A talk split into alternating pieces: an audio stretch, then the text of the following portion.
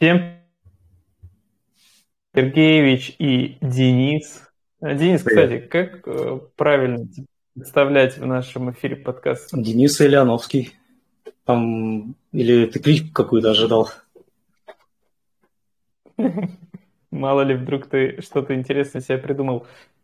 Э, что ж, э, у нас сегодня новый выпуск. Он посвящен книге, которую мы избрали в прошлый раз. Это «Русская модель управления». И это вторая заключительная часть, в которой мы, собственно, пройдем уже больше по основным, скажем так, положениям книги, по тому, о чем говорит автор. И сразу сделаем важный дисклеймер.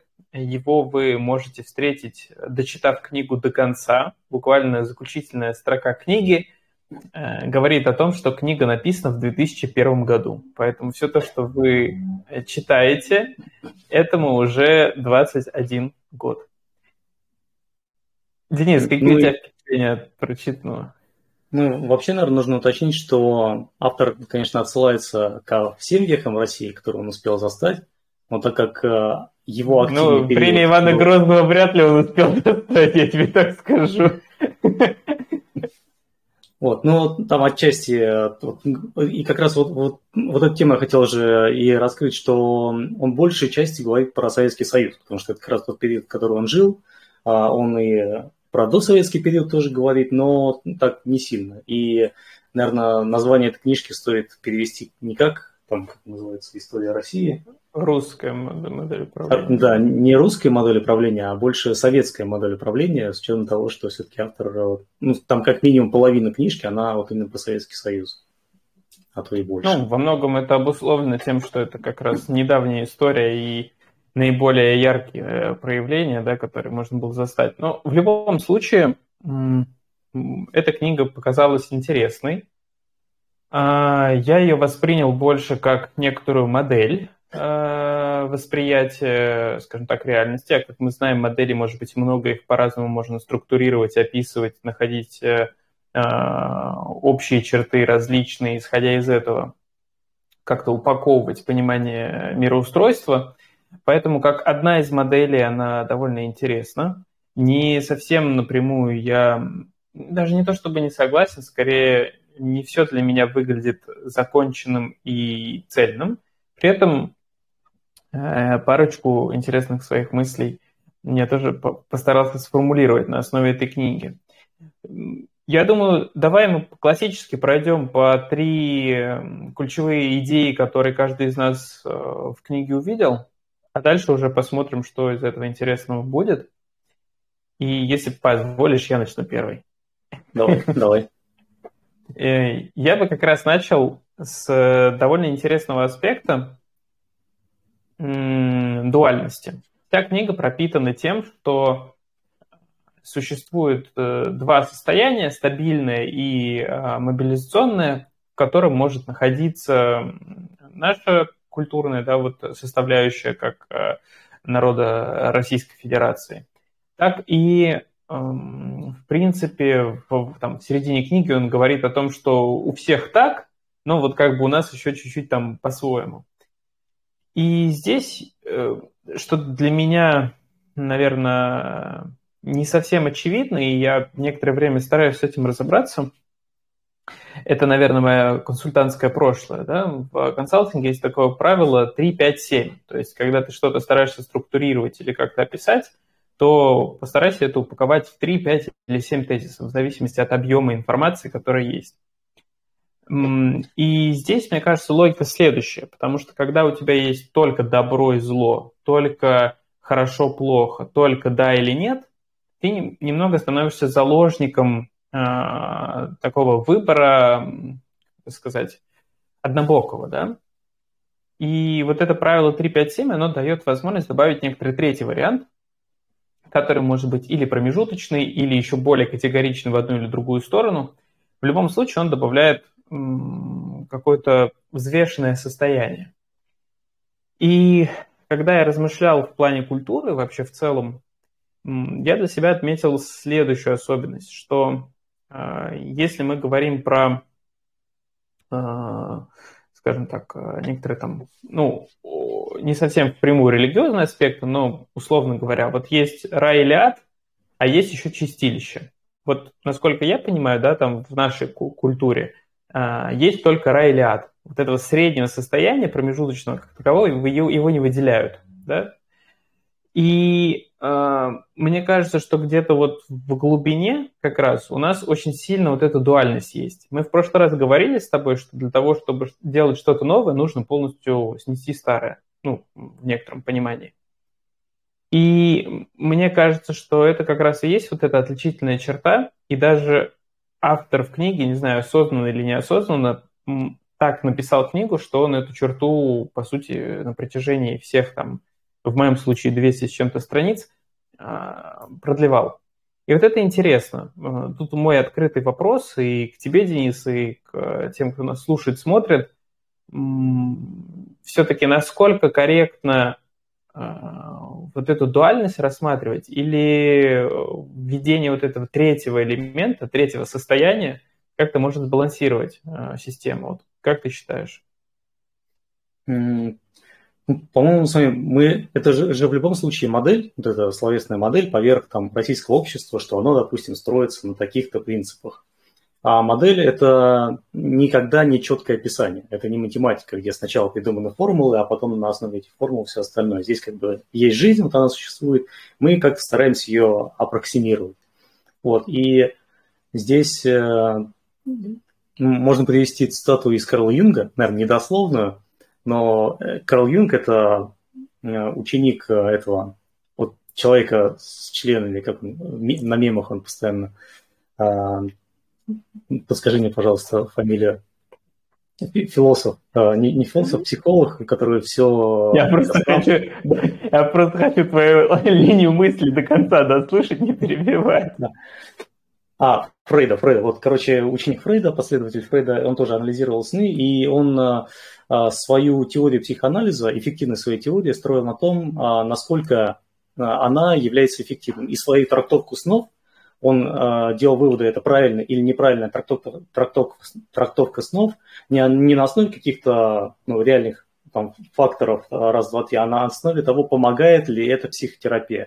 То есть если она помогает, если твой пациент чувствует себя легче после нее, значит, твоя трактовка была правильная. Хотя она могла быть вообще ни к чему не привязана, это это такой очень, знаешь, абстрактный фактор, помогло или не помогло. Здесь, наверное, работает ли модель или не работает, вот э, с точки зрения наложения ее на общество, а, какой-то похожий смысл, возможно, стоит применить. То есть, если эта модель дуальности, она применима, то есть, если ее можно использовать дальше в управлении, если, там, используя эту модель, можно как-то общаться с людьми, строить отношения с людьми, то она, наверное, ну, применима. То есть, э, и если она не помогает, то она неприменима. И вот если с такой колокольни смотреть на эту ситуацию, то вот эта дуальность, она, как ты уже сказал, у нас не особо популярна тема чистилища. Вот, а, люди в основном ссылаются или к раю, или к аду, и в целом вот эта аргументация, что есть плохо и есть хорошо, а то, что промежуточное, ну, как не сильно обращать на него внимание, оно ну, в целом довольно эффективная стратегия в нахождении взаимопонимания с людьми на мой взгляд, э, ну, так вот она себя показывает. Я вот тоже думаю, что э, всегда есть золотая середина, про которую и разные философы говорили, и наши великие писатели. И возможность найти золотую середину – это как раз некоторый залог э, такого благополучия, на мой взгляд.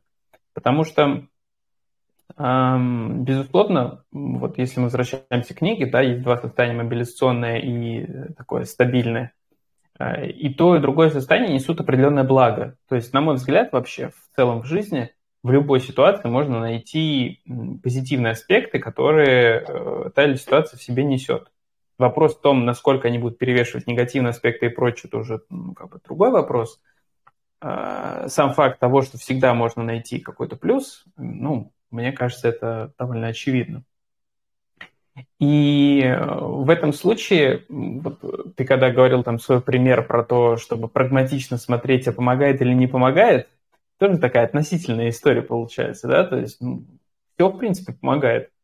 Э, вопрос только в том, эм, к чему мы движемся. И здесь я возвращаюсь уже к своей любимой теме целеполагания – И вот чего мне, наверное, не хватило в этой книге, и я очень надеялся, что в главе перспективы, заключительной главе, я как раз увижу э, некоторое целеполагание, может быть, с точки зрения автора книги, может быть, с точки зрения э, какой-то концепции.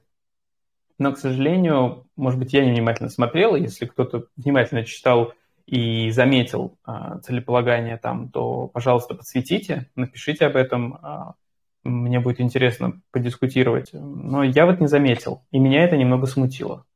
Меня смутило, что получается весь разговор, он про то, что как бы вот есть так, есть так, ну и как бы и Слушай, а мне казалось, что у тебя человек как-то, который ближе к образованию, а это должно быть, наверное, более понятно, потому что сейчас попытаюсь объяснить, почему. А вообще, в целом, если взять какие-то науки, а, и многие гуманитарные науки, и э, не точные науки, там, математику, историю, там тебе рассказывают, как было, а, но за тебя не делают выводы, ну, по идее, в идеале так должно быть. То есть, э, и, соответственно, тебе никакой, э, нету задачи перевести тебя к какому-то заключению. Есть задача рассказать тебе вот какой-то нарратив, какую-то базу знаний дать, чтобы дальше ты уже сам мог ей как-то апеллировать. Что, что он выше? Ну, ты прям такой закинул тему, знаешь. Ну, мне, мне кажется, что вот а, такое, знаешь, а, построение общения и даже построение книг, в том числе, когда есть э, заключение, к которому нужно прийти, ну или какой-то вывод, какой-то там call to action, а, это пришло к нам вот как вместе с маркетингом, то есть когда маркетинг э, стал распространяться, это оно как бы вошло во все остальные сферы жизни. А до этого ну, я не видел, допустим, в старых книгах э, каких-то похожих выводов о том, что в конце мораль должна быть такая. Это потом нам учителя в школе говорили, что этот автор обязательно вот такую мораль в эту книгу вкладывал, вот она такая там обязательно есть. Но в целом это история, рассказ, просто, просто рассказ. И Интересная концепция. Является просто Ты... рассказ. Хорошо зашел, мне, мне нравится. Наверное, я с тобой могу согласиться, да, что как описательная история, но, знаешь, мне, наверное, хотелось бы, вот я бы так сформулировал, мне бы хотелось увидеть какую-то позицию автора касательно того, как он видит, и относительно этого подискутировать. Наверное, так. Слушай, а... Потому что я люблю просто связывать, понимаешь, инструменты в какую-то такую практикоориентированную картину. Понятное дело, что там я подумаю а, независимо о том, что как устроено и так далее, но, наверное, мне просто лично так удобнее. Хотя ты тоже прав. Слушай, а мне казалось, что вот позиция автора, он пытался донести а, мысль, что он нашел вот эту особенность а, русского характера, это вот эта дуальность и переход от стабильного состояния системы в нестабильный, даже не русского характера, а русской системы управления. А, и вот он именно про нее всю книжку-то и говорил. То есть, э, возможно, он как-то пытался ее постулизировать, чтобы там люди, которые прочитали эту книгу, хотя бы одну вот эту мысль вынесли, что есть некая дуальность а, систему управления, и которую, ну, вот эту мысль, возможно, дальше бы использовали в своих трудах или ну, как- как-то в своей жизни применяли. И здесь нет заключения, потому что вся книжка – это и есть э, заключение. Вся, вся книжка есть история о том, что вот есть вот эта четкая дуальность, есть э, система застойная, есть система а, аварийная или та же самая стабильная, нестабильная система, вот, которая там одна приходит на смену другой. Допустим. Хорошо. Принимаю твою позицию. А какой пункт э, ты бы хотел подсветить? Мне очень интересно узнать, что ты для себя выделил. А я, знаешь, нашел еще некую другую закономерность, точнее, не другую, а вот э, развитие закономерности. Автор в самом начале книги а, говорит, что там черты русской системы управления – это подавление конкуренции а, и концентрация на перераспределении ресурсов, э, нежели чем на создании новых ресурсов. И мне вот как я сейчас живу в, в Польше и играю в Ведьмака. Вот, это польская игрушка Анж, по книжкам Аджи Сапковский. Это вот национальный польский герой, условно. А, и у меня как-то так переключилось внимание на русскую культуру, русскую э, и литературу, и, ну и вообще все произведения культуры. Мне показалось, что мы и здесь стараемся перераспределять те исторические образы, которые уже были созданы давно, а при этом не стараясь создавать новых образов. То есть мы берем, если там, снимаем новые фильмы, мы берем какие-то старые из, из этих из сказок персонажей а, и как-то с ними уже работаем, но при этом а, как будто бы опасаемся создавать новых персонажей, которые бы представляли в культурном слое Россию. И здесь я просто как раз на этом примере увидел, вот, что поляки сделали себе ведьмаков. И сейчас вот весь мир это, это международный бренд Ведьмаки – а, считают, что ведьмаки, они испокон веков были в Польше, хотя на самом деле книжки, самая первая книжка про ведьмака написана там, 30 лет назад, там, по-моему, в 90-х годах ее написали. Это получается, что вот они просто взяли и себе вот в новом времени, вот прямо недавно, прямо вчера, создали себе нового национального героя, который отлично приживается и в самой Польше, и во всем мире. Здесь вот здесь везде брендинг, у меня энергетик с, с брендом Ведьмака. А, и тут у меня вопрос возникает, а почему мы стесняемся делать такие вещи? Тем более, что у нас есть похожие герои, у нас есть э, и в литературе а, ну, персонажи, которых можно было бы популяризировать, в том числе по всему миру. И даже а, в тех же самых книжках про Ведьмака, а, в последней книжке Анджей Садковский использует персонажа, которого он взял у Пелевина. То есть э, там есть персонаж с лисой, которая может э, менять э, восприятие других людей, ну, то есть, условно, создавать иллюзии. А он используется у Ведьмака, и то есть вот нам даже подсказку дали. Вот есть книжки Пелевина, у них есть там свои довольно аутентичные и довольно русские персонажи. А их даже используют уже в заграничной литературе, а мы у себя как, как будто бы ну, чего-то боимся, как будто бы чего-то стесняемся. И я, я тогда же подумал, вот, а что мы могли бы использовать, ну, каких персонажей мы могли бы использовать из современной русской литературы, ну, из современной культуры. И вот, ну, во-первых, вот этого вспомнил Лису, которая в других книжках уже использовалась. Также у нас же, ну, вот Пелевин – это современный русский писатель, очень популярный русский писатель. А, мы его все равно как-то избегаем. То есть у, у него же есть сейчас еще по-моему, Ампер В, по нему фильм хотел снимать, я не знаю, там сняли или не сняли его, там тоже есть очень колоритные персонажи и очень русские персонажи. Потом я вот еще вспомнил, что несколько лет назад читал книжку, по-моему, Андрея Круза, называется «Я еду домой». Она про зомби-апокалипсис, но вот не не классический зомби-апокалипсис, а вот про зомби-апокалипсис глазами русского человека, который застрял в США, и вот во время всего, всей вот этого канале он едет домой, и это, это русская история. То есть э, в ней не видно даже вот, вот этого налета Голливуда, который сейчас тоже э, мы иногда пытаемся копировать. А зачем копировать? У нас есть свои аутентичные истории.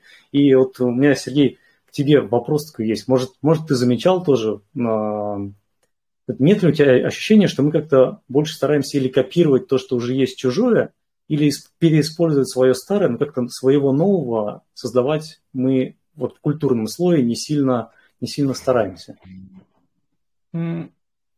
Пожалуй, я с тобой соглашусь, потому что и в книге об этом тоже написано действительно, и вот я так пытаюсь сейчас вспомнить, что ты сказала, какие у нас есть герои. И сложно назвать. Наверное, вот из недавнего, что я как-то смотрел и там с чем-то можно было ассоциировать, это, наверное, вот Майор Гром, который начали снимать и там вроде как успешно раскрутили, и комиксы, еще что-то. Но надо понимать, что Майор Гром концептуально сделан на, в том числе, западный манер. То есть, если так вот широко посмотреть, и в плане там а, съемки, в плане героя и каких-то особенностей, он скорее больше похож там на западного детектива или еще чего-то. Я в целом, наверное, не вижу какой-то именно проблемы в том, что там одни копируют у других и так далее, потому что, ну, это нормально. Вопрос просто, как ты правильно сказал, такой мягкой силы, то есть какие э, смыслы и какие образы мы транслируем – и да, перераспределение образа медведя, э, кокошника и, того наследия, которое есть, оно действительно, конечно, смущает. И знаешь, я вот недавно э, размышлял, кстати, про, э, скажем так, ну, вообще развитие там, разных народов, читал разные там тоже книги, смотрел видеоматериалы и так далее. И э, мне, не знаю, может, просто так вот нравится, может, какая-то генетическая память, мне в целом очень нравятся образы м, такие древнеславянские, да, вот народы, ну, как, обычно они как минимум рисуются красиво, там природа, солнце, вода, э, все чисто, радостно и весело. И вроде как это, м, ну, мне лично нравится. С другой стороны, я же адекватно понимаю, что вернуться полностью в это состояние сейчас для любого человека, ну, это маловероятно. То есть, безусловно, есть разные вот эти как-то мероприятия реконструкции, есть э, какие-то дополнительные возможности там погрузиться в такой быт, но на ежедневной основе, с учетом того, что мир меняется, это довольно сложно. И в целом, ну, адекватно, что мир меняется, и поэтому стоит как-то интегрировать разные части. И вот здесь я снова вернулся к теме, которую мы в прошлый раз обсуждали, что по какой-то причине у нас принято, а, если что-то новое вводить, то старое убирать. И вот здесь, может быть, и есть ответ на твой вопрос. То есть, с одной стороны, обратно вести э, вот это вот такое там жизнь в гармонии с природой, ну, не очень реалистично, да, уже мир немного другой, другие есть задачи, и даже если бы это и были, там, как сказать, городки на природе, они как минимум будут по-другому выглядеть, потому что, ну, разумно там из других материалов э, строить там дом или там еще что-то делать. И с другой стороны, ведь введение новых образов, ну, как мне понимается, в нашей, да, вот в контексте нашей книги, оно подразумевает э, выведение образов, которые были до этого. Понимаешь? То есть вот сожительство каких-то разных образов, мне кажется, оно, ну вот, э, согласно книге, да, мы стараемся же интерпретировать то, что прочитали, оно невозможно. То есть что получается? У нас есть там древнерусские или как правильно называть сказки, в которых есть образы, которые мы как раз э, везде переиспользуем. Введение новых образов, по сути, э, может означать, согласно автору, что нужно будет отказаться от какого-то набора образов, которые были до этого. И мне кажется, просто ну, это типа очень сложно. Вот я так для себя это вижу. Плюс, ну, опять же, придумать что-то новое, ты же все равно создаешь из того, что ты до этого видел. То есть э, здесь будут какие-то перекликания с другими образами. Плюс в главе, по-моему, низовая солидарность или э, система управления, вот я сейчас не помню, там было написано про то, как затягиваются решения, чтобы никто конкретно не принял ответственность на себя. А ты представляешь, создать образ, который там на огромное количество людей будет дальше транслироваться. Это же определенная ответственность, которую ты на себя берешь. И необходимо быть готовым взять эту ответственность на себя. Надо понимать, куда этот образ будет вести, что он будет транслировать и так далее. И в этом контексте, конечно, образы, которые уже там были в сказках, которые и бабушки, и дедушки, и там несколько поколений читали друг другу, и вроде ничего плохого не произошло, они выглядят более комфортными, наверное. Ну, получается, вот такой, ну, если с точки зрения книги рассматривать, такой у нас сейчас более застойный подход к культуре, что мы как бы стараемся оставить как есть, чтобы то, что работает, что его трогать. Пусть, пусть и дальше работает. Я, я помню, я, я помню, для меня не хотел сказать культурный шок, но это не шок, конечно, а удивление было, когда первый раз приехал в Германию, видел, как много людей там ходят в национальных костюмах и используют национальные костюмы, как мы используем там а, смокинги. То есть ты, а, если у тебя какое-нибудь важное мероприятие, важное событие в твоей жизни, то ты надеваешь свой национальный костюм, вот это там немецкие там, шорты у них э, с носками, вот эти белые рубашки с, с подтяжками, с шляпами, особенно в Баварии это заметно – И я подумал, у нас в России так никто никогда не будет ходить. А, есть вообще вариант того, что ты там придешь на, на встречу со своим, а, ну, не знаю, на свадьбу а, к, к знакомому там в этой в расписной русской э, рубахе с этим с, с гжелью. С орнаментом. Да, да, да. Вот. И как-то как-то, вот, знаешь, захотелось надеть э, прям расписную рубаху. После того, как э, вот это видел, и мы как-то у себя привыкли это все отрицать, это все старое, это все не модно. Возможно, из-за того, что как раз э, с точки зрения центральной власти оно навязывается. То есть оно говорит, что вот у нас есть старые образы, давайте все им следовать. И как будто бы это вызывает внутреннее отторжение к своей, к своей же собственной культуре просто из-за того, что она тебе начинает навязываться. То есть э, вот сам факт вот этого насаждения старого э, вызывает отрицание к старому. И ну, здесь, опять же, как э, мы до этого говорили, это мысль без какой-либо явной концовки, то есть это мысль просто сама по себе в воздухе. Любишь ты такие мысли подкидывать? Да. Слушай, ну, ты знаешь, эм, мне кажется, э, сами образы, которые, да, там, как ты говоришь, навязываются и прочее, действительно есть, вот я отслеживал у себя, наверное, в поведении, что часто бывает, а, когда тебе что-то предлагают, ты такой, не, не как-то вот не хочу, хочу уж как-то по-особенному. Не знаю, с чем это связано, честно. До конца не смог разобраться, но в этом часть правды точно есть.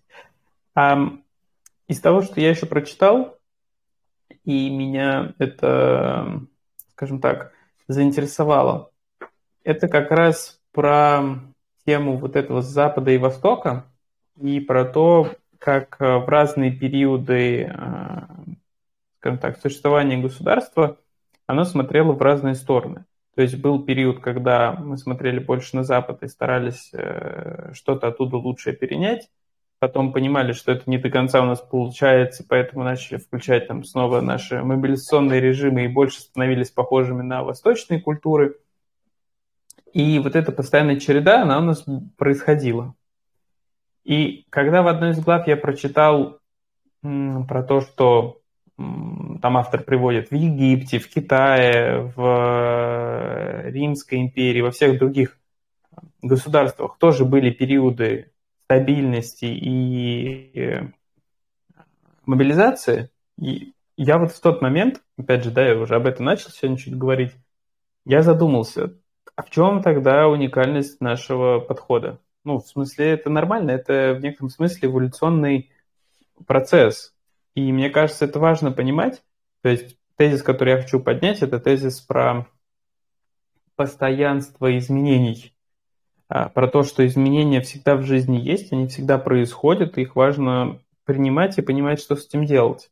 Потому что ну, действительно, да, в один период жизни ты учишься чему-то новому. Для тебя это сложно, непонятно, непросто. Дальше ты этому научился, и ну, у тебя какой-то период такого, а, когда еще остается интерес, и при этом ты уже ну, такой полупрофи, то есть тебе уже это легко делать. Это как раз период стабильности, когда тебе комфортно. Дальше ты начинаешь по, по мере прохождения времени испытывать стресс от того, что тебе уже надоело, тебе уже скучно, ты хочешь что-то новое. Ты ищешь себе новый вызов, э, что-то попробовать, что-то сделать. Идешь туда, снова у тебя э, там, душевные переживания, страх, э, неудачи и так далее. Ты это преодолеваешь и снова постепенно входишь в период стабильности. И мне кажется, что в целом это естественная состояние для любого человека, так же, как и смена времен года. То есть есть э, зима, когда все холодно и непросто. Она сменяется весной, там дальше потом лето, когда уже так все вроде спокойно. И снова в холод, в активность. И в этом плане ключевой вывод, который я для себя сделал в очередной раз, это принимать те изменения, которые есть, потому что они естественные, они необходимы. Как я расширил немного свое представление об этом после прочтения, это тем, что в книге автор, а, там прям вот пожалуй, во всей книге мне понравилась одна страница, в которой более-менее последовательно был прописан алгоритм, что как происходит. Это была страница, где было описано а, развитие в крупной корпорации, когда каждые 5-6 лет они меняют ну, формат работы, устои и так далее. И там было как раз конкретно написано, что вначале вы развиваетесь, а, у вас какие-то практики образуются, и вы их дальше начинаете, ну, то есть из 20 разных практик и подходов к работе вы выбираете, например, один наиболее эффективный. Вы ставите эти практики во главу угла, вы ставите этих людей в управление компанией, и дальше они ближайшие там 5-6 лет занимаются тем, что везде внедряют эту практику, максимально делая ее эффективной. И как раз где-то там к пятому-шестому году получается, что э, уже все вокруг, ну, среда э, достаточно сильно изменилась, чтобы начали появляться новые практики, более адаптированные под современные реалии. И, соответственно, снова начинается вот этот период, когда вы ищете, а какие сейчас практики у вас в организации есть более эффективные, вы их находите, вы их снова ставите во главу угла и тиражируете дальше. И э, когда я читал вот эту страницу, я связал эту мысль с тем, что написано в книге Ричарда Докинза «Эгоистичный ген». Про то, что, по сути, там, если отбросить всякие социальные элементы, в некотором смысле мы это просто продолжение генов, которые хотят дальше эволюционировать, развиваться, ну и так далее. Кому интересно, почитайте книгу. И я вот задумался на днях, как раз с другом общался. По сути, мы, люди, живущие сейчас, в некотором смысле являемся вершиной эволюции. То есть за там, сколько-то тысяч лет, который существует человек, был, было огромное количество разных вариантов э, мутаций, да, каких-то эволюционных изменений. И на сегодняшний день вот именно те варианты, которые живут в каждом из нас, да, это наиболее эффективные отобранные.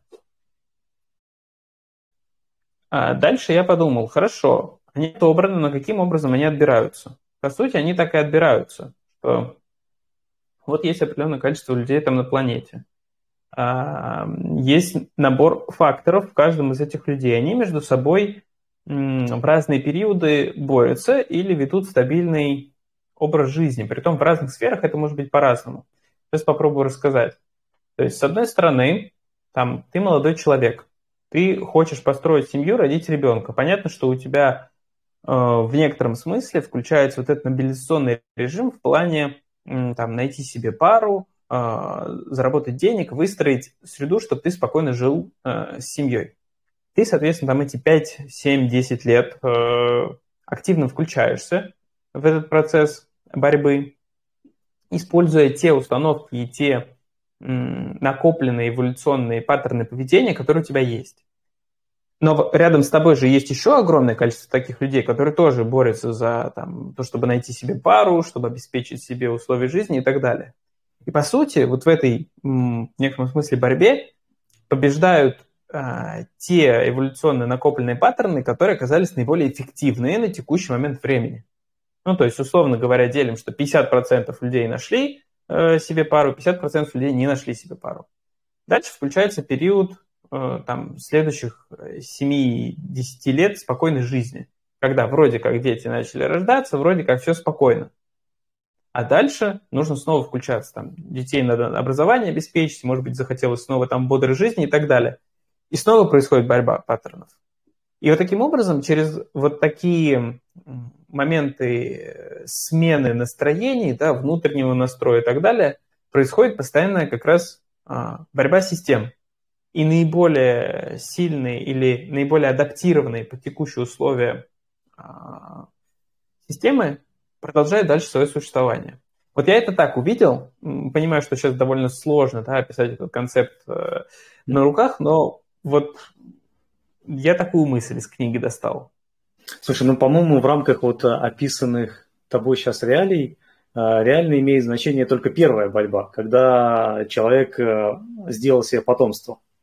Потому что ну, с точки вот зрения генов, да. С точки зрения генов, да. Но опять же, оно же, понимаешь, оно бывает в разные э, периоды по-разному. То есть, опять, ну, это такая модель, сейчас я ее очень упрощенно описал, понятное дело, что если там ее как-то смотреть, то это глубже нужно изучать, но просто сам принцип я постарался описать, как это происходит. Хм.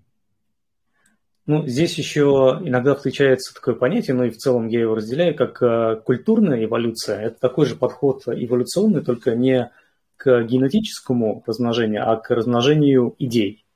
То есть э, те же самые, то, что мы говорим, архетипы, или то же самое бессознательное, это вот все к нему относится. То есть это некто, некоторые идеи, которым легко поселяться в головах у людей. И вот они тоже имеют способность размножаться, они не привязаны к генам, они привязаны просто к особенностям вот нашего, нашего сознания. То есть вот как мы мыслим, какие идеи нам проще усваивать, какие нам идеи сложно усваивать. Та же самая идея с религией, с Богом, она, опять же, ее мы видим во всех народах, во всех есть какая-то своя, а, если не религиозность, то а, способность понимать а, и ощущать сверхъестественное, то есть э, э, это все у нас есть, и вот это тоже, оно со временем генетически, не генетически, а эволюционно развивается у нас. И если среди таких идей пытаться заметить какую-то наиболее развитую сейчас, в наши времена, то мне кажется, это то, что там раньше называлось американской мечтой, но и может сейчас называется американской мечтой, что ты должен долго и упорно работать, и тогда у тебя будет все хорошо, у тебя будет дом, семья и все блага человечества. Э, вот. Мне кажется, ты отстал от времени. Сейчас наоборот, ты должен мало работать, быстро генерить кэш, и у тебя все будет хорошо. По-моему, сейчас такой тренд. Ну, вот, а, вот этот тренд, ну, этот тренд, но это пока, по-моему, не превалирующее такое Знаешь, сознание. Я видел как раз недавно короткое видео, где парень родителям говорит, мам, пап, я э, стал инвестором в крипту. Э, мама такая говорит, и что? Э, я теперь от вас... А, типа, я теперь съезжаю с квартиры. Он говорит, о, молодец, вы тоже теперь съезжаете с квартиры. Вот а, это коротко про текущий тренд, на мой взгляд, не знаю. Вот, но он набирает оборот, но, по-моему, все-таки вот самое как бы самое ходовое сейчас это то, что все люди хотят работать для получения благ. То есть э, ты отдаешь свое время э, в наем, в сдачу, и за счет этого получаешь какие-то блага, которые упрощают тебе жизнь, или даже не упрощают тебе жизнь, а просто э, на какое-то время делают тебя более счастливым. А, в том числе даже счастливым а, по отношению к другим людям. То есть э, ты получаешь больше, чем другой человек. Это просто сам факт а, вот такого совершения делает тебя уже более счастливым это, человеком. Это наполняет тебя эмоциями краткосрочно. Вот. А дальше ну, уже да, как получится. Потому что, я надеюсь, я не перебил, да. я э, совсем недавно для себя осознал важный момент такой, что, видимо, я старею, ну или как-то взрослею, да, правильно сказать, и мне сейчас прогулка в парке приносит больше удовольствия, чем если там, не знаю, сходить в самый какой-то крутой ресторан или съездить куда-то в супер прекрасное место и так далее. И я такой думаю, хм, походу все пришло в мое время. А мне кажется, что это свидетельствует о том, что как раз вот эти ценности, которые связаны с потреблением и с публичным потреблением, с возрастом просто начинаешь понимать, насколько они краткосрочны. А, ну и начинаешь как-то стремиться к тому, что дает тебе ну, как, какой-то более долгий эффект, что ли. Потому что, ну, что тратиться на то, что просто пуф, и э, завтра уже этого эффекта не будет.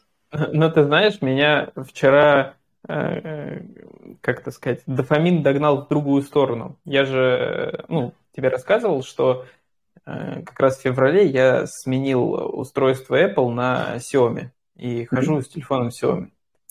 Вчера я в Инстаграм выложил за долгое время фотографию, где есть я на фотографии, и я фотографировал себя в зеркало. И у меня в руках, ну, видно, что не iPhone. И мне друг пишет, типа, молодец, Серега, типа, наконец-то там еще что-то Android Power, вот это все. Я такой думаю, так, вообще-то я думал, что наоборот люди должны как бы говорить, эх, ты там без айфона ходишь, а мне тут пишут, знаешь, типа, молодец, типа, наш человек. И я такой, так, что, что, что теперь надо сделать, чтобы не получать э, лишний дофаминчик? Ну, там люди просто, кто-то, может, просто подумал и не написал, что вот, видимо, у Седоги дела, надо ему это на карточку перекинуть, может, э, денег помочь что-нибудь. А, можете присылать, пожалуйста, ссылочку добавим в описании. Донаты присылайте, конечно. Если вам нравится то, что мы обсуждаем, если вы слышите интересные для вас идеи, присылайте свои благодарности нам, это будет приятно.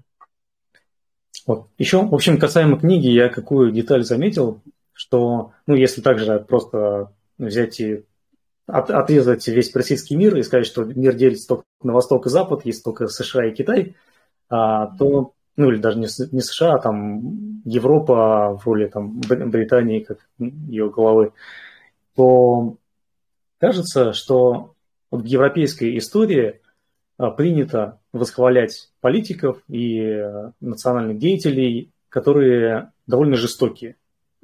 И в истории как э, грамотные, как продуманные и целеустремленные и значимые правители вошли именно те люди, которые были деятельно жестоки. В том числе тот, тот же самый Петр I. А, ну, просто сейчас попытайся вспомнить э, правителей, которые великие российские и также ну, у нас не изучаем европейскую историю, но какие-то европейские политики. Это люди, которые с удовольствием участвовали в войнах, которые э, отчасти репрессировали собственное население, они вошли вот как э, реформаторы. А в восточном обществе, в каком-нибудь Китае, а, и при этом еще забыл упомянуть, и при этом в западном обществе, оно западное общество воспринимается как более мягкое, то есть более демократическое, то есть демократические ценности и более мягкое управление как само по себе, при этом восхваляются жесткие правители среди, среди них. А восточное общество, оно ну, исторически более жесткое, то есть это максимально жесткое общество вообще из, ну, наверное, из большинства сейчас сложившихся, сложившихся то есть там деспотия, все, жесткие наказания и так далее, расстрелы в текущее время. Но при этом а, восхваляются правители, которые бездеятельные. То, то же самое ДАО, которое к нам пришло из Китая, оно говорит, что там, истинный правитель и лучший правитель это тот, кто ничего не делает, а, а о чем существовании народ не знает. И ну, здесь тоже такой вот некий парадокс я заметил, что там, в, в жестких а, государствах, в жестких структурах восхваляются люди, которые а, спокойные и демократичные, и либеральные, ну или, или даже просто никакие, несуществующие.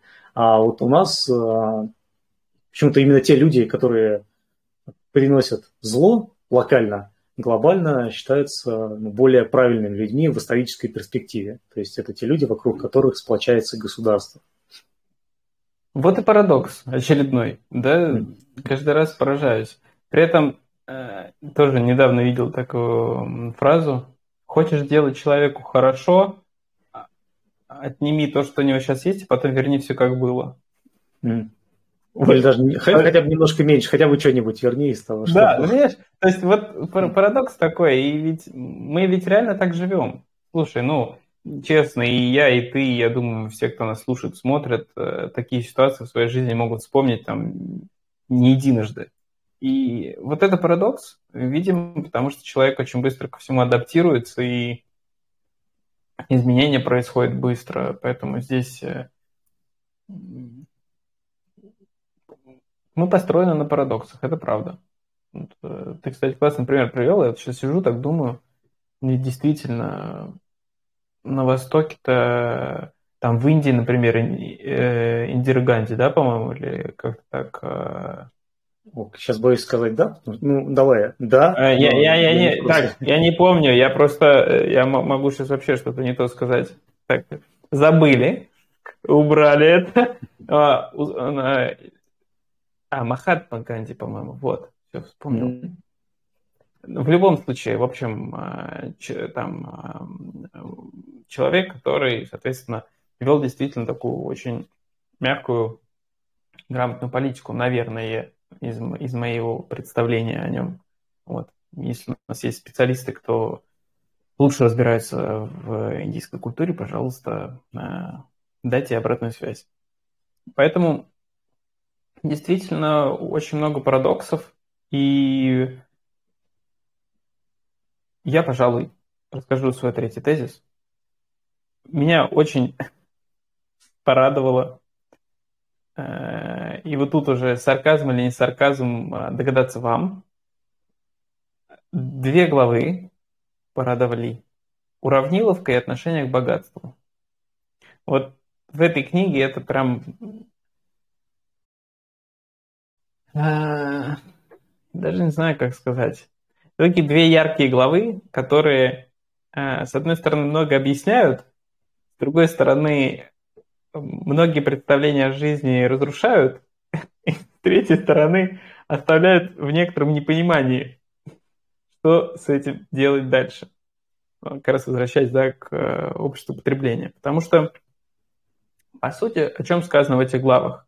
Первое – это то, что в нашей культуре принято как раз быть э, средним среди равных и не сильно выделяться с даже не столько там материальными своими достижениями, сколько продуктивностью или тем, что ты много что-то делаешь. Потому что в силу различных там исторических э, аспектов, которые приводит автор, в среднем получается, что любые люди, чья продуктивность выше всех остальных, условные выскочки, они приводят к тому, что вся система э, начинает ориентироваться на них, и всем повышают показатели, и, соответственно, людям приходится дальше более активно что-то делать и так далее. То есть, по сути, такие э, активные люди становятся, как сказать, вестниками перехода к мобилизационному режиму из стабильного режима, что, соответственно, большинству не нравится. И в этом смысле те стейкхолдеры, которые есть, да, заинтересованные стороны, они в большинстве своем заинтересованы в том, чтобы сохранять э, систему в том состоянии, в котором она есть, и более того, даже, может быть, ну, в некотором смысле ухудшать эффективность для того, чтобы каких-то изменений не происходило. Опять же, страх изменений – это скорее человеческая в некотором смысле природа, а, потому что нам всегда страшно от того, что там неизвестно впереди может быть. И другой момент, который здесь также вытекает во многом, это отношение к богатству. Оно заключается в том, что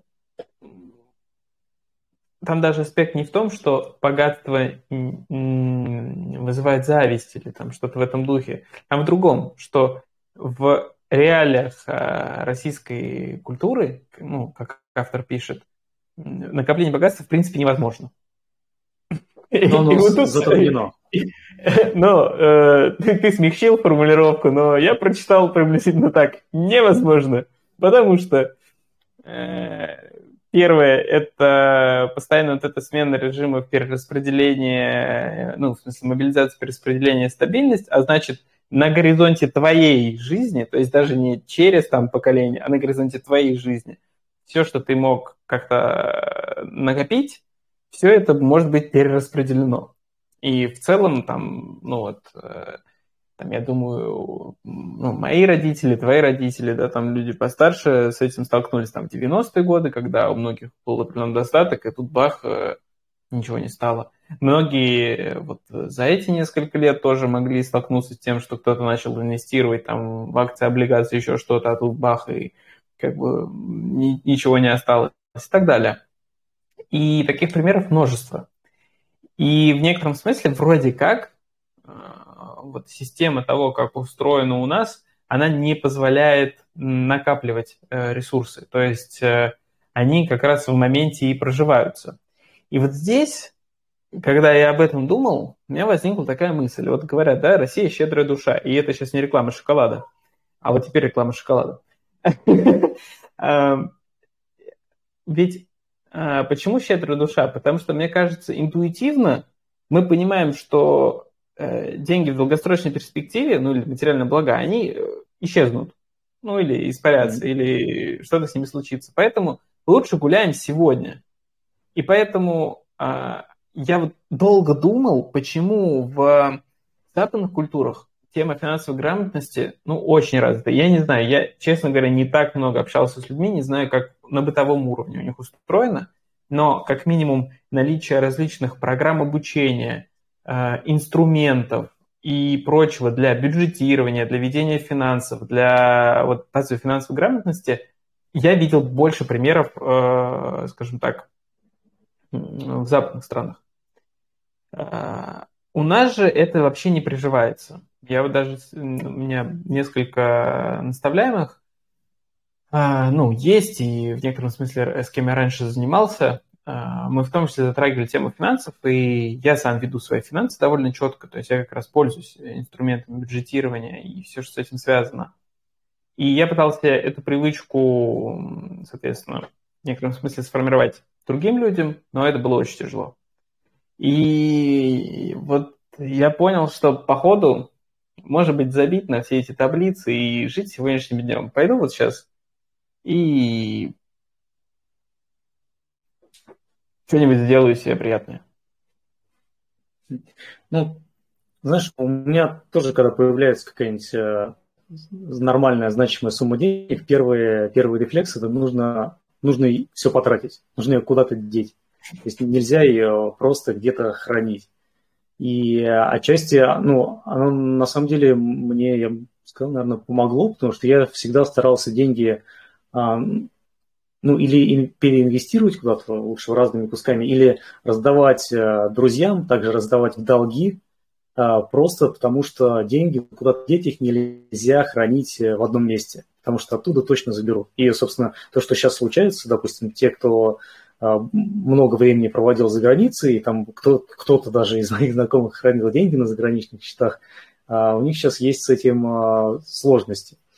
Вот. Э, ну и в целом такое, знаешь, хомячество, оно даже уже, если раньше оно в рамках России было ну, перспективно. То есть, э, если ты там где-то что-то себе захомячил, там заначку отложил, как в книге, в книге тоже есть глава про заначки, почему их важно откладывать то она тебе потом пригодится.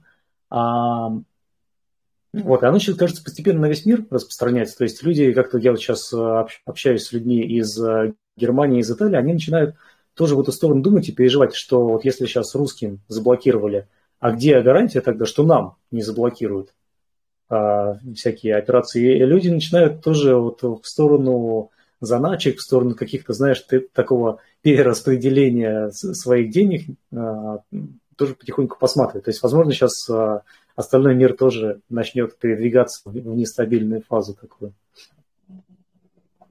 Ну, может, такое и будет, но я вот для своей жизни пока даже не знаю, что думать. Пока, пока я двигаюсь, как я двигался раньше. Но после прочтения этих глав я такой думаю, а может быть и правда, вот знаешь, как-то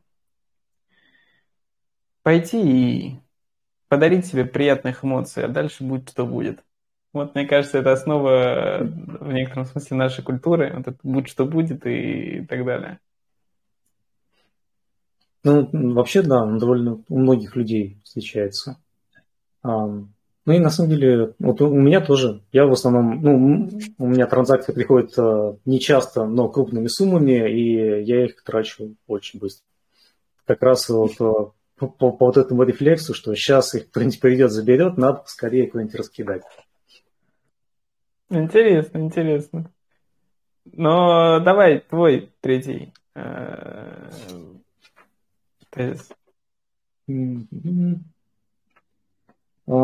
Слушай, давай, наверное, про игнорирование закона. Вот я, я себя отметил, там тоже автор говорит про игнорирование закона. Мы, по-моему, и на, прошлой, на прошлой записи немножко затрагивали. Оно же связано как раз э, с вот этой дуальностью власти, когда ты понимаешь, что сегодня закон один, завтра закон другой, и ну, ты, не, нету смысла следовать в полной мере э, существующим здесь законом для того, чтобы... Ну, для чего? Чтобы самому себе жизнь усложнять. Вот.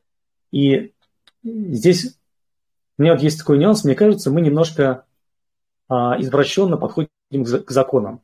У нас а, закон смешивается с моралью, и мы в закон во много степени пытаемся засунуть а, ну, некие моральные постулаты о том, как люди должны себя вести. Вот. А что я замечаю в западном обществе, здесь а, для того, чтобы приучить людей к выполнению закона, а, в закон вносятся какие-то принципы, которые люди и так выполняют. То есть, например, там закон какой-нибудь, ну, пусть будет там не жечь костры в парке. А, их и так никто не ждет.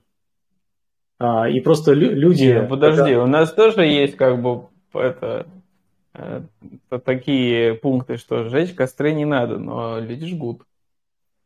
Вот. А, ну, в, общем, у меня идея такая, что вот есть э, некие принципы, которые, ну или давай возьмем прям самый базовый, там, не убей, не укроти, да? У всех людей так. это есть в головах, большая часть людей этому и так следует.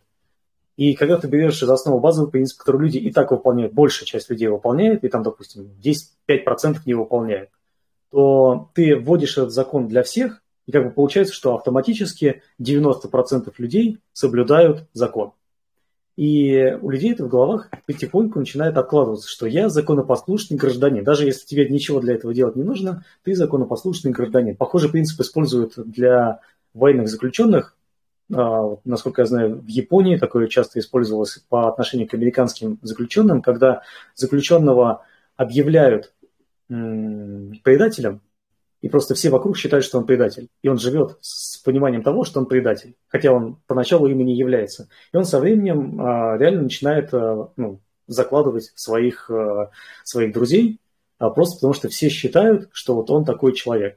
И также это работает и э, в сторону с законом, то есть если все считают, что ты законопослушный гражданин, ты со временем сам тоже начинаешь считать, считать законопослушным гражданином и начинаешь даже уже потихоньку выполнять те законы, которые ты бы до этого и не выполнял. То есть такой, знаешь, более плавный подход, а, подвод человека к выполнению закона. Аффирмация государственного уровня. Проснулся утром, тебе говорят, ты законопослушный гражданин, молодец, хорошо спал сегодня. Да, но, только это не в явной форме, естественно, нужно делать, а просто если, если есть такие законы, которые ты и так соблюдаешь, то ты постепенно привыкаешь к тому, что нужно соблюдать все законы. А кажется, что у нас вот есть такое, что сразу как-то сходу вводится закон, который не хочется соблюдать. И ты как бы еще и не привык соблюдать законы, а тут тебе еще какой-то... И вот э, поэтому есть такая неприязнь, знаешь, к соблюдению законов. Возможно, нам стоит задуматься о том, чтобы э, вводить более мягкие законы, не, не потому, что чтобы быть более мягким государством, а для того, чтобы просто приучать людей к выполнению законов. Вот. Ну, знаешь, я вообще смотрю на закон немного с другой стороны. Для меня все-таки закон это как, э, знаешь, э, это некоторая систематизация как раз наиболее эффективных практик э, жизни и взаимодействия. То есть, на мой взгляд, вот в чем разумное у тебя было такое зерно, это то, чтобы описывать то, как оно уже есть, просто ну, для такого масштабирования. То есть ведь смысл закона не в том, чтобы кого-то в чем-то конкретно ограничить. Безусловно, он имеет регуляторную функцию для того, чтобы там, как-то перераспределить ресурсы или сделать там, необходимые приоритеты более реализуемыми с точки зрения государства. Но в целом, ведь закон это некоторая ну, э, общая договоренность того, как мы делаем. И вот здесь, честно говоря, я просто никогда не занимался прямо законотворчеством или чем-то связанным с этим. Ну, например, базовые законы, которые есть, я стараюсь исполнять, просто потому что мне самому от этого радостно. Вот, как ты сказал, такая аффирмация, да, ты законопослушный. То есть я в этом вижу просто ценность, понимаешь? Мне кажется, здесь вот вопрос даже не нравственности, а вот как-то так сформулировать бы, ну, ценности, зачем это делать? Может быть, это какая-то там вопрос глобальной идеи. И во многом же вот то, что я сказал, мне не хватило в книге как раз большой цели. Может быть, мне и важно для того, чтобы понимать вот эту культуру, но опять же, может быть, моя особенность, видеть какую-то глобальную идею. Зачем это нужно? Потому что, как я в прошлый раз говорил, э, мне, например, логично, что все зарабатывают деньги, все платят налоги, потому что если скажем так, все платят налоги, то система в целом становится богаче. От того, что система богаче, она может, соответственно, лучше там э, обеспечивать различные обязательства, которые на себя взяла. И вот здесь интересный момент происходит, да, мы возвращаемся назад к тому, чтобы быть там типа выскочкой, и то, что система видит, что все хорошо, она еще будет сильнее закручивать гайки. В нашем представлении, опять же, я не знаю, может быть, действительно так устроено. То есть в чем я вижу вот э, затык этой системы? То есть я как гражданин готов платить там налоги и прочие вещи, которые существуют. И я понимаю, что если я это сейчас не делаю, если это не делают окружающие, то государство условно имеет дефицит, и оно вынуждено принимать какие-то новые методы для того, чтобы как-то ну, пополнить э, свою казну для реализации тех обязательств, которые у государства есть перед гражданами.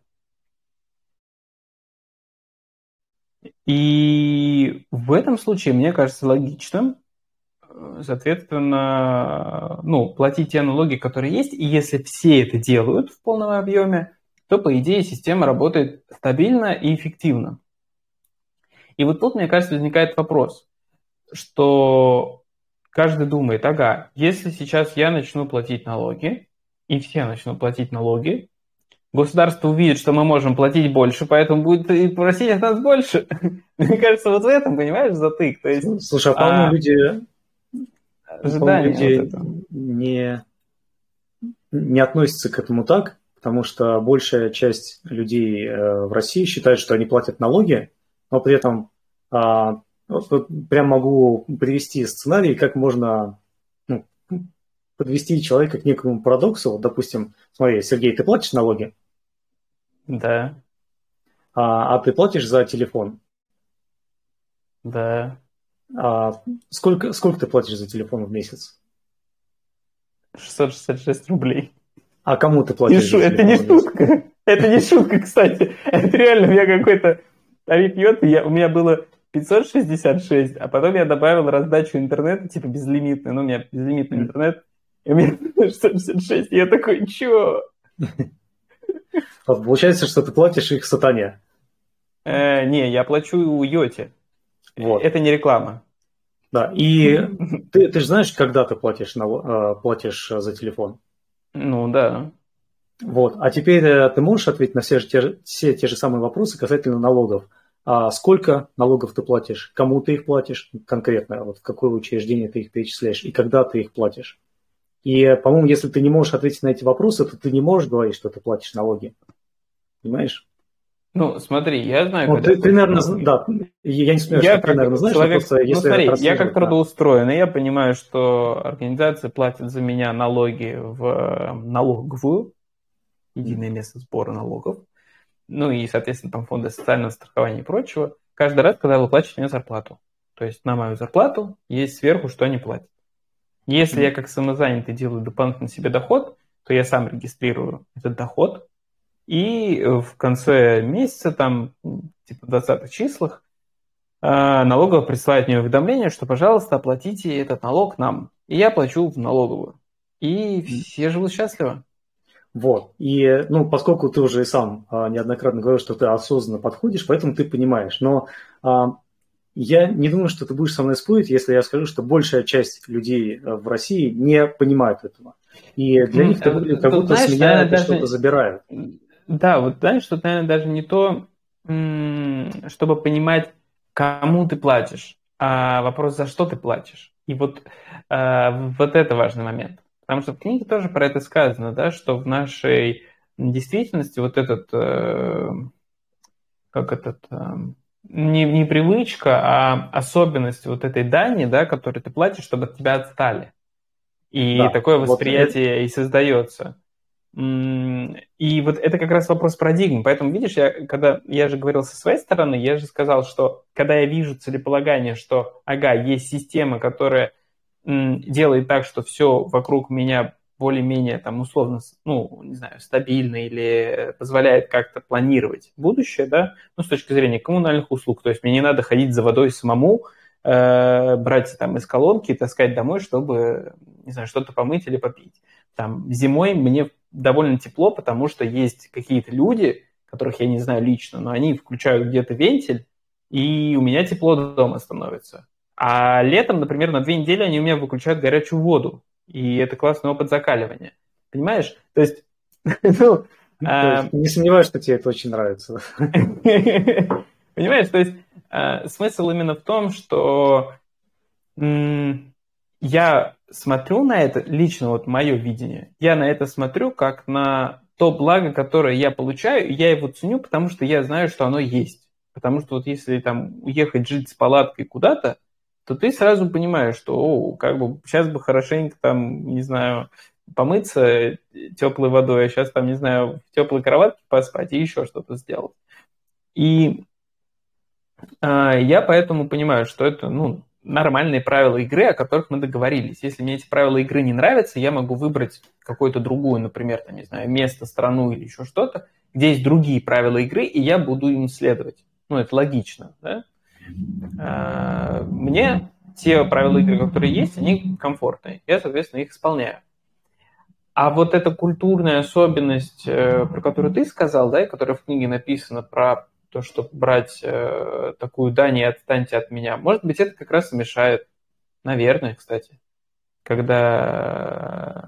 Ну, ведь часто же были, по крайней мере, раньше разговоры про то, что вот мы платим налоги, а не знаю, что от этого там лучше становится, вот там дороги лучше или что, типа куда, куда пошли мои деньги.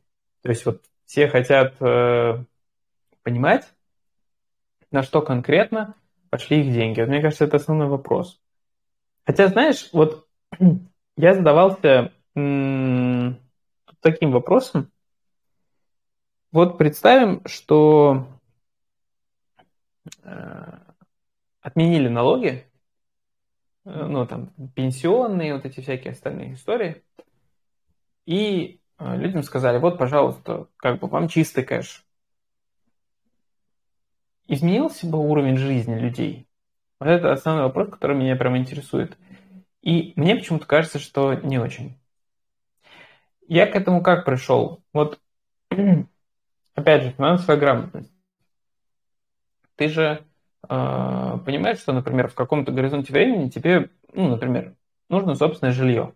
Оно стоит, к примеру, там в Москве какая-нибудь э, простенькая студия, еще что-то, ну, 10 миллионов. Ну, наверное, дешевле, если я не знаю. Допустим, 10.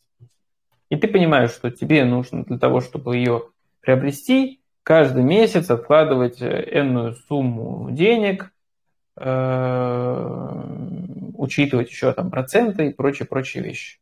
Ты же это понимаешь. Ты можешь просто взять и начать копить эти деньги.